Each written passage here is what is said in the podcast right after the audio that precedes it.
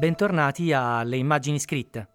Dopo tanti mesi, troppi mesi di registrazioni eh, fuori dalla, dalla, vera sede eh, della radio, causa ovviamente Covid, sono veramente contentissimo di tornare qui a registrare e eh, a proporvi un nuovo viaggio nel rapporto tra la pagina scritta e l'immagine cinematografica con il sottofondo della colonna sonora del film scelto.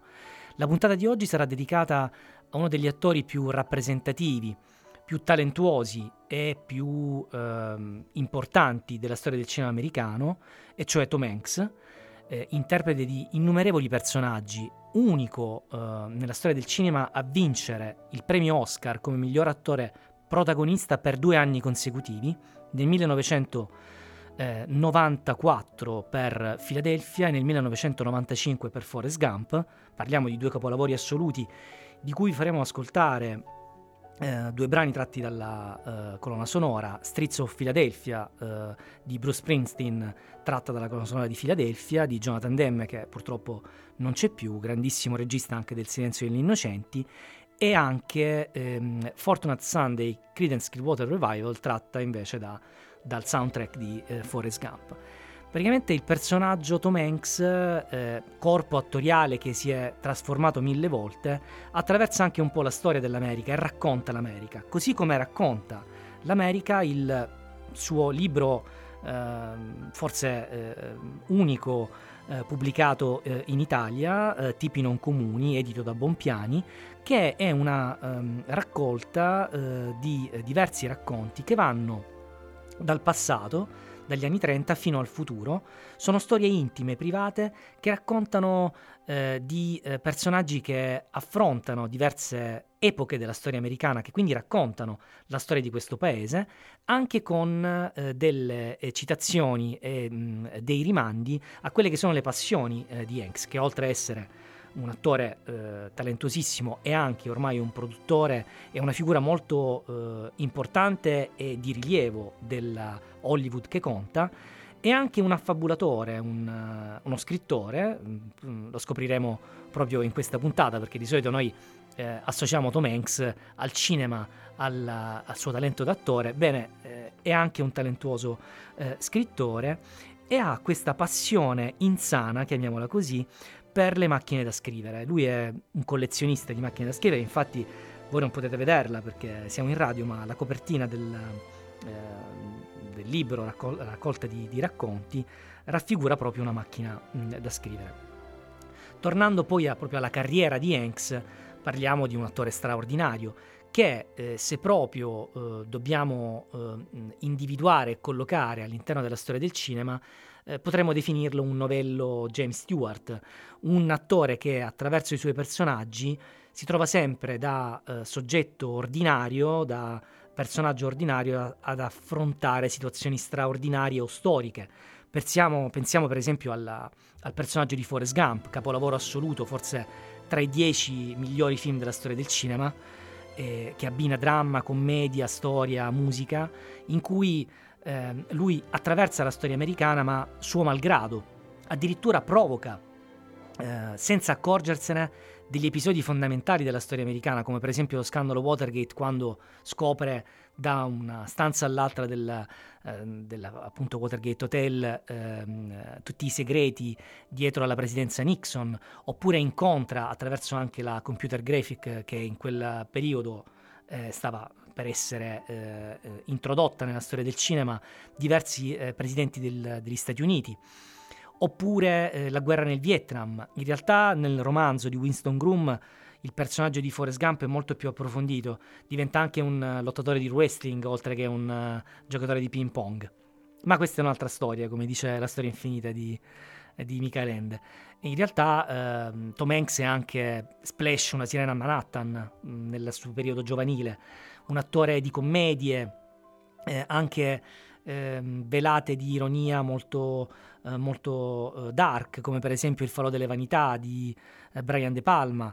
Eh, ma potrei citare tantissimi film che hanno come protagonista Tom Hanks. Non possiamo non tenere in considerazione un film come Philadelphia, eh, spartiacque anche eh, di, un, uh, di, un, periodo storico, perché il film è del 1993 si viene da un periodo che è quello degli anni Ottanta in cui eh, l'AIDS si era diffuso purtroppo tantissimo eh, a livello mondiale e lì c'è una riflessione non solo sull'AIDS ma anche sulla discriminazione e sul, eh, sulla paura del diverso inteso anche come malato.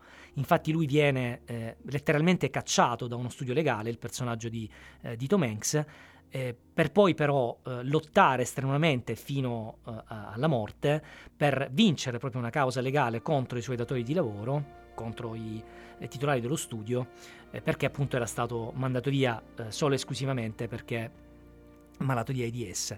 Quindi un film grandioso con una colonna sonora che poi ascolteremo nel brano di Bruce Springsteen, davvero eh, notevole. Ma ehm, Tom Hanks ha questa capacità di ehm, camaleontica di adattarsi anche ai ruoli senza però diventare macchiettistico.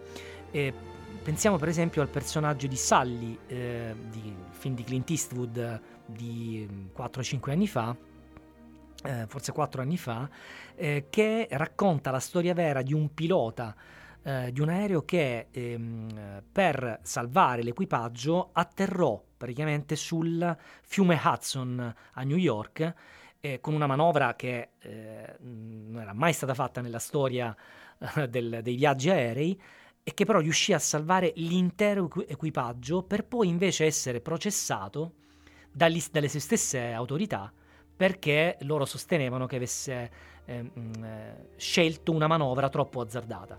Quindi storie vere, storie appassionanti, storie che raccontano l'America. Tornando proprio agli Stati Uniti, noi adesso eh, finalmente eh, gli Stati Uniti si sono, mh, diciamola tutta, insomma, liberati, direi il mondo si è liberato di, di, di Trump, ma eh, problemi, eh, focolai e, an- e ancora ehm, diversi episodi eh, di razzismo e di intolleranza eh, sussistono ancora.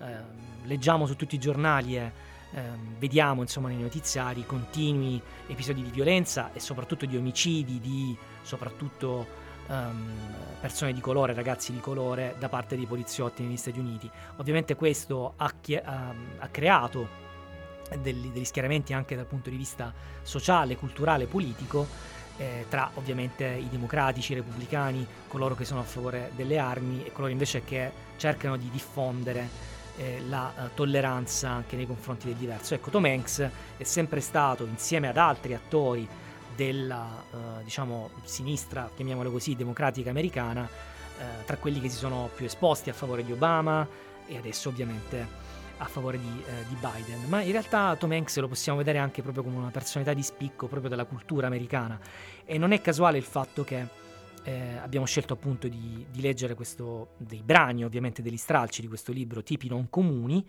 forse perché proprio eh, rappresenta quello che è Tom Hanks e quelli che sono i suoi personaggi, cioè tipi non comuni. Pensate appunto a Forrest Gump, pensate al personaggio di Philadelphia, ma la sfilza di, di, personaggi è infinita, da Insogna d'amore a Il Miglio Verde, eh, per non parlare del Ponte delle Spie. Sono veramente i personaggi di Tom Hanks e anche il suo talento tipi non comuni.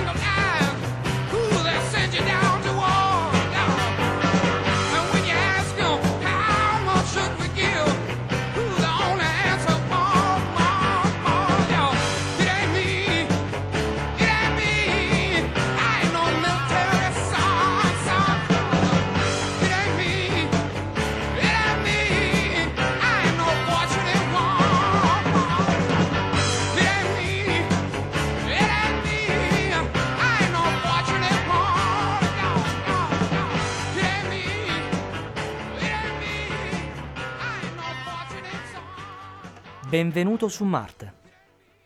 Kirk Allen era ancora a letto. Dormiva sotto il piumone e la vecchia coperta dell'esercito. Come accadeva dal 2003, ovvero da quando aveva 5 anni, camera sua era ancora lo sgabuzzino di casa. Uno spazio da spartire con la lavasciuga Maitag, una vecchia spinetta scheggiata e scordata, l'inoperosa macchina da cucito che sua madre non utilizzava dalla seconda amministrazione Bush, e una macchina da scrivere elettrica Olivetti Underwood, resa inutilizzabile dalla roba gassata che Kirk ci aveva rovesciato dentro. In camera non c'erano caloriferi e si gelava persino in quella prima mattina di fine giugno. Gli occhi di Kirk si agitavano dietro le palpebre. Stava sognando di essere ancora alle superiori e non ricordava la com- combinazione dell'armadietto in palestra. Era al settimo tentativo. Ruotò a destra, due giri completi a sinistra, di nuovo a destra, quando l'armadietto mandò un lampo di un bianco accecante. Poi, altrettanto improvvisa, l'oscurità scese ad avvolgere tutto il suo mondo. Seguirono altri lampi, come una sequenza di fulmini, e tornò l'oscurità. Bianco, nero impenetrabile, a ripetizione. Però non c'era alcun rotolare di tuoni, né l'eco del martello di Thor nei canyon distanti. Kirk? Kirkwood? era la voce di suo padre. Frank Allen non la smetteva di tormentare l'interruttore, accendeva e spegneva la luce. Una trovata divertente come sveglia, secondo lui. Parlavi sul serio ieri sera, ragazzo? iniziò a canticchiare Frank. Kirkwood. Kirkwood, voglio una risposta, avanti. Cosa? gracchiò Kirk. Andiamo su Marte? Di di no e mi levo di torno. Di sì e inizieremo il giorno del tuo compleanno da veri Allen, impavidi e liberi. Ma Arte. Il cervello di Kirk ritrovò un po' di lucidità ed ecco i ricordi. Era il suo diciannovesimo compleanno. La sera prima, dopo cena, aveva chiesto al padre se l'indomani avrebbero surfato insieme, come quando aveva compiuto dieci anni, e anche la mattina del suo tredicesimo compleanno. Ci puoi scommettere, aveva esclamato Frank. Le condizioni su- alla- sulla spiaggia di Marte sarebbero state perfette. Onde da sud-ovest. In realtà la richiesta aveva sorpreso Frank Allen da tempo non usciva in mare con il figlio. Il Kirk del college non aveva la stessa voglia di sfidare gli elementi naturali che aveva dimostrato alle superiori. Frank faticava a ricordare l'ultima volta in cui avevano fatto surf insieme. Due anni prima? Tre? Kirk dovette fare mente locale sugli impegni della giornata, impresa ardua essendo appena riemerso dalla nebbia dei sogni.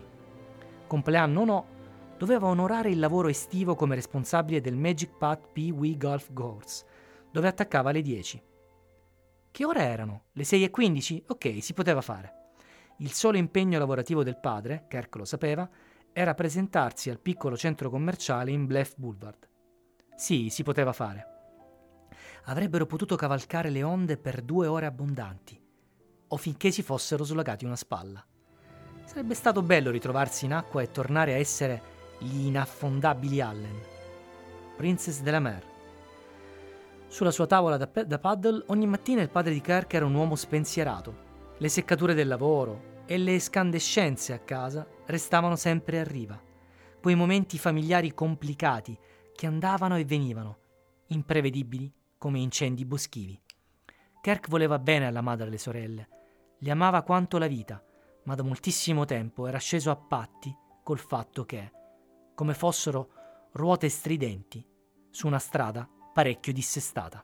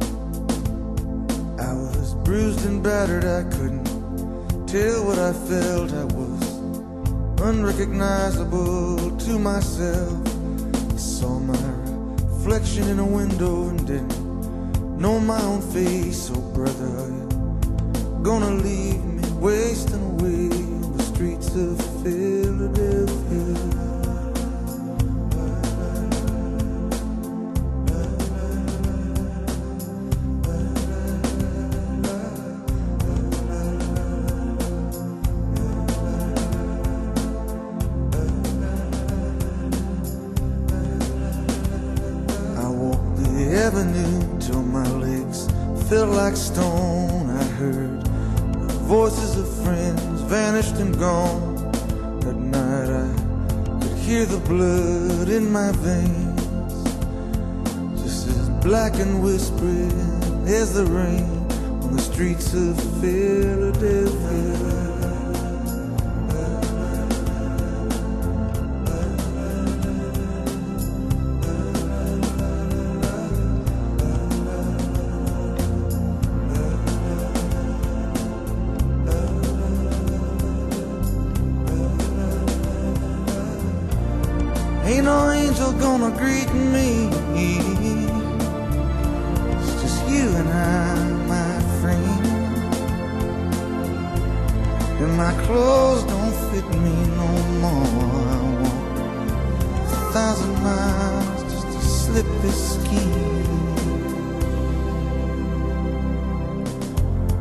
Night is falling, I'm lying awake. I can feel myself fading away. So receive me, brother, with you, faithless kiss, or will we leave each other alone like this on the streets of Philadelphia?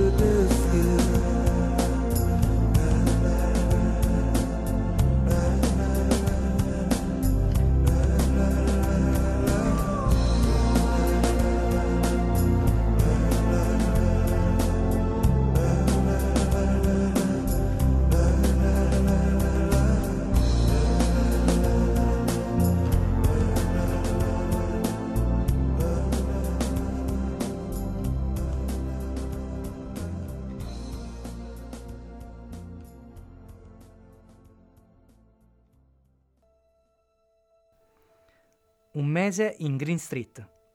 Di solito il primo giorno di agosto non è un giorno così particolare. L'inizio dell'ottavo mese dell'anno, a metà di un'estate che potrebbe essere o non essere la più calda della storia. Ma quel primo di agosto, accidenti, stavano per accaderne di cose. La piccola Sharry Monk era infatti sicura che le sarebbe caduto un altro dentino. Un'eclissi di luna parziale era attesa per le 21.15 e Beth Monk, madre di Sherry, della sorella maggiore Dale e del fratellino Eddie, avrebbe traslocato insieme ai figli in una casa con tre camere da letto in Green Street. La casa era così caratteristica che solo vedendo l'annuncio immobiliare Beth aveva capito che ci avrebbe abitato. Aveva avuto una visione pop di sé e dei bambini in cucina durante una colazione caotica. Lei, impegnata ai fornelli, girava i pancake sulla griglia mentre i figli vestiti per la scuola finivano i compiti litigandosi il succo di frutta rimasto. La nitidezza e la profusione dei, dei dettagli dell'immagine avevano tolto a Beth ogni dubbio. La casa di Green Street, o quel colossale sicomoro nel giardino davanti, sarebbe stata sua. Loro. Beth aveva le visioni. Non c'è altro modo di metterla. Non le succedeva ogni giorno e non si trattava di visioni ammantate di una qualche aura mistica. Beth coglieva un lampo e vedeva schiudersi una finestra, pop, come una fotografia scattata tempo prima in vacanza nella quale erano conservati i ricordi di ciò che era accaduto allora e di quello che ancora doveva accadere. Un giorno il marito Bob Monk era rincasato dal lavoro e pop, ecco schiudersi un'istantanea di lui che stringeva le mani di Lorraine Conner Smith in un ristorante vicino al Mission Bell Marriott Hotel. Lorraine era un consulente della compagnia di Bob e i due avevano occasione di frequentarsi. In quel nanosecondo Beth aveva capito che il suo matrimonio era passato da essere accettabile a finito, pop. Se Beth avesse deciso di contare tutte le visioni avute da quando era ragazzina e di riflettere sul loro avverarsi, avrebbe potuto dare una festa per il gusto di snocciolare una lunga serie di aneddoti. La borsa di studio che avrebbe vinto quattro anni dopo essere venuta a conoscenza, il dormitorio in cui avrebbe alloggiato a Iowa City, l'uomo con cui sarebbe stata a letto la prima volta, non Bob, l'abito di nozze che avrebbe, che avrebbe indossato per presentarsi all'altare, dove l'aspettava Bob Monk, la vista sul fiume Chicago dopo aver superato il colloquio di lavoro al Sun Times e quella telefonata nel cuore della notte, già prevista. La notizia che i suoi genitori erano stati uccisi da un, da un automobilista ubriaco. Per scoprire il sesso dei figli, A Bette era bastato guardare il risultato del test di gravidanza sul lavandino del bagno. La lista si srotolava all'infinito. Non che lei desse tutta questa importanza alle visioni, non rivendicava un talento da chiaroveggente, né un'onniscienza da mentalista. Bette riteneva che quasi tutti avessero tali visioni, solo che non se ne rendevano conto. E non tutte le visioni si realizzavano. Una volta si era vista concorrente a Jeopardy, ma non aveva mai partecipato allo show.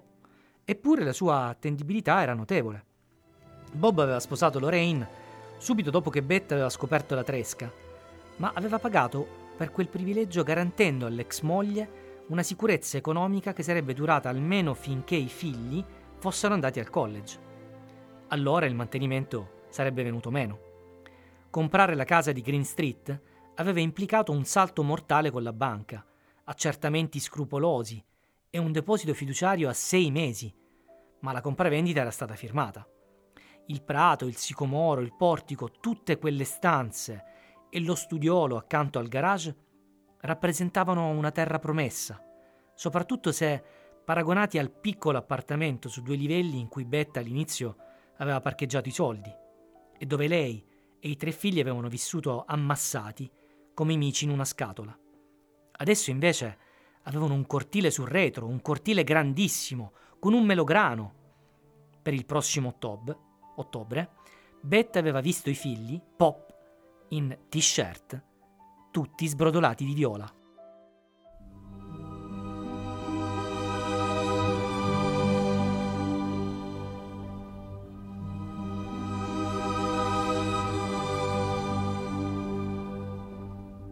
And now the purple dusk of twilight time steals across the meadows of my heart. High up in the sky, the little stars climb, always reminding me that we're apart. You wander down the lane and far away, leaving me a song that will not die. Love is now the stardust of yesterday, the music of the years gone by. Sometimes I I spend the lonely night dreaming of a song. The melody haunts my reverie, and I am once again with you. When our love was new, and kiss an inspiration but that was long ago. Now my consolation is in the stardust of a song beside a garden wall. When stars are bright, you are in my arms, the nightingale tells his fairy tale, a paradise where roses bloom. Though I dream in vain, in my heart it will remain my stardust melody,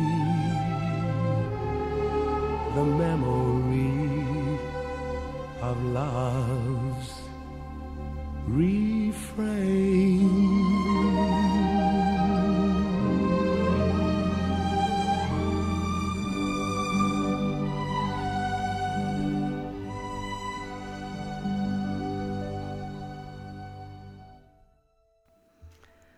Per noi il passato è importante. Un designer stava rifacendo gli interni del suo aereo e così, per andare a New York, J.J. Cox aveva approfittato di un passaggio a bordo del Whisperjet View Liner di Bert Allenberry. Ti credevo un uomo intelligente, Bert, urlò JJ all'amico. Si erano conosciuti ai tempi del college, due venticinquenni grintosi e arditi che facevano consegne per la FedEx, due cervelli che fumavano per le tante idee. La paga FedEx serviva per l'affitto di un garage senza finestra alla periferia di Salina, in Kansas, un laboratorio dentro cui avevano finito per vivere. C'erano infatti voluti tre anni e mezzo e 120 ore di lavoro a settimana per arrivare al prototipo del relè per polivalvole d'accesso digitali. Ma era stato come inventare il fuoco. E adesso, 30 anni e 756 miliardi di dollari dopo, JJ stava giusto scoprendo che Bert aveva sborsato 6 milioni per ogni servizio acquistato da una certa Chronometric Adventures che vendeva, attenzione, vacanze nel tempo. No, no, no! Cindy, la quarta signora Allenberry, nonché la più giovane, stava sparecchiando il servizio di porcellana del pranzo. Si muoveva con gran disinvoltura perché solo un anno prima su quel jet faceva la hostess. Doveva sbrigarsi dato che mancavano pochi minuti all'atterraggio e il viewliner aveva due difetti, la velocità e la vista vertiginosa. I voli da Salina a New York City duravano 64 minuti, appena il tempo di leccarsi le dita dopo le costolette alla griglia. E il fondo trasparente della fusoliera e i finestrini extra large davano i brividi, soprattutto a chi soffriva le grandi altezze. All'inizio ho pensato che ci avessero drogato, urlò Cindy dalla cucina di bordo. Mi sono svegliata con un terribile mal di testa e la stanza sembrava un'altra. Poi sono crollata e ho dormito di nuovo per ore. JJ stentava a crederci. Fatemi capire meglio questa truffa. Dopo essere entrati in quella stanza vi siete addormentati e, e vi siete svegliati nel 1939, disse allegramente Bert. Ovvio, sogghignò JJ. E dopo aver perso i sensi vi siete svegliati di nuovo nel 1939. Esatto. Ancora a New York in un hotel dell'ottava. Bert intanto scrutava attraverso il pavimento la Pennsylvania che là, eh, che là sotto diventava New Jersey, nella stanza 1114. E siete rimasti tutto il giorno in albergo? JJ moriva dalla voglia di schiaffeggiarsi e di schiaffeggiare il socio e amico per farlo rinsavire. Sembrava tutto vero, disse Cindy, tornando al suo posto per allacciare la cintura in vista dell'atterraggio. Le cose si possono toccare, mangiare, bere. E gli odori. Gli uomini hanno in testa una brillantina che puzza. E le donne esagerano con il trucco e fumano tutti. E i denti storti e macchiati. L'aroma di caffè tostato, disse sorrise Bert, di una torrefazione in New Jersey. Vuoi dirmi che vi siete svegliati nel 1939 e avete sentito odore di caffè? chiese JJ. Sì, poi Cindy mi ha portato all'esposizione universale disse Bert. Era il mio regalo di compleanno. Avevamo due pass VIP. Gli ho fatto una sorpresa. Cindy rivolse un sorriso al marito e gli prese una mano per tenerla fra le sue. 60 anni si compiono una, so- una volta sola. JJ aveva ancora una domanda, ma perché non tornare indietro nel tempo per assistere alla firma della dichiarazione di indipendenza o alla crocifissione di Cristo, dico io? Si può tornare solo nel 1939, spiegò Bert. L'8 giugno del 1939. Alla sede di Cleveland della Chronometric Adventures ti fanno tornare nel 1927 per vedere Babe Ruth che batte un home run. Però io non sono un fan del baseball. Babe Ruth a Cleveland, sibilò JJ. Gesù sulla croce. Ci è andato altre quattro volte senza di me, disse Cindy. Io non ne potevo più di tutta quella gente che ci scambiava per padre e figlia. Ci vado anche domani, al solo pensiero Bert si illuminò. JJ scoppiò a ridere. 36 milioni di dollari. Per la metà ti organizzo un incontro con Adamo ed Eva nel giardino dell'Eden e vi faccio giocare nudi al limbo. L'importante è che ti fidi di me, Bert, e che non mi chiedi come avverrà questo incontro. Mio marito ci vorrebbe vivere nel 1939, disse Cindy. Invece può restarci solo 22 ore. Perché 22 ore basta? chiese JJ. Fu Bert a spiegarglielo.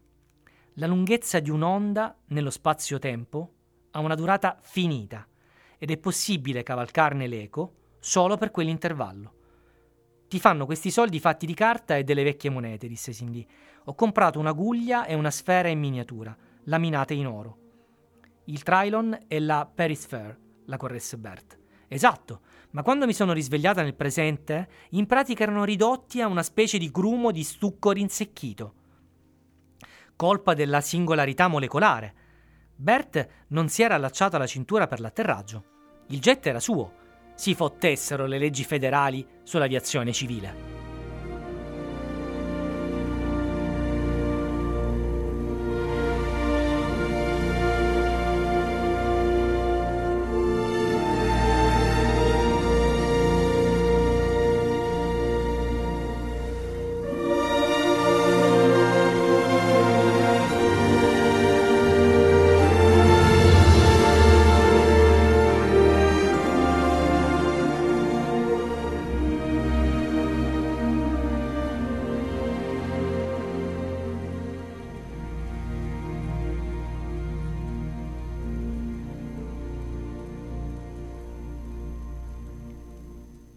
E siamo arrivati alla fine di questa puntata dedicata a un grandissimo del cinema mondiale come Tom Hanks, che abbiamo scoperto essere non solo uno dei più grandi attori della storia del cinema, non solo americano in generale, ma anche uno scrittore davvero originale, talentuoso, perché ha creato questi personaggi che, che spaziano, insomma, Uh, innanzitutto dal punto di vista proprio geografico, no?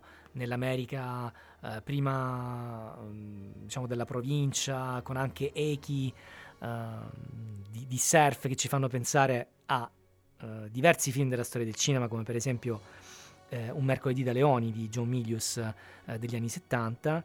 Mm, inevitabili sono i riferimenti cinematografici di Tom Hanks, che essendo attore, produttore e anche regista, ha inserito insomma nel suo libro anche eh, qualcosa di cinematografico, ci fa immergere in questi dialoghi, in questi personaggi anche un po' ehm, come dire decontestualizzati e che riflettono anche sul tempo, sullo spazio. Eh, prendiamo per esempio l'ultima, eh, l'ultima lettura in cui addirittura si parla di macchina del tempo, macchina del tempo che Tom Hanks conosce bene perché anche se non è stato interprete è stato in, diciamo, uh, ha avuto a che fare con, con un autore come, come Robert Zemeckis, si è, ha, lavorato insomma, con Zemeckis sia per Forrest Gump che per un, un, film che non ho citato prima, che infatti dicevo fuori onda che, che l'avrei citato, e cioè Castaway.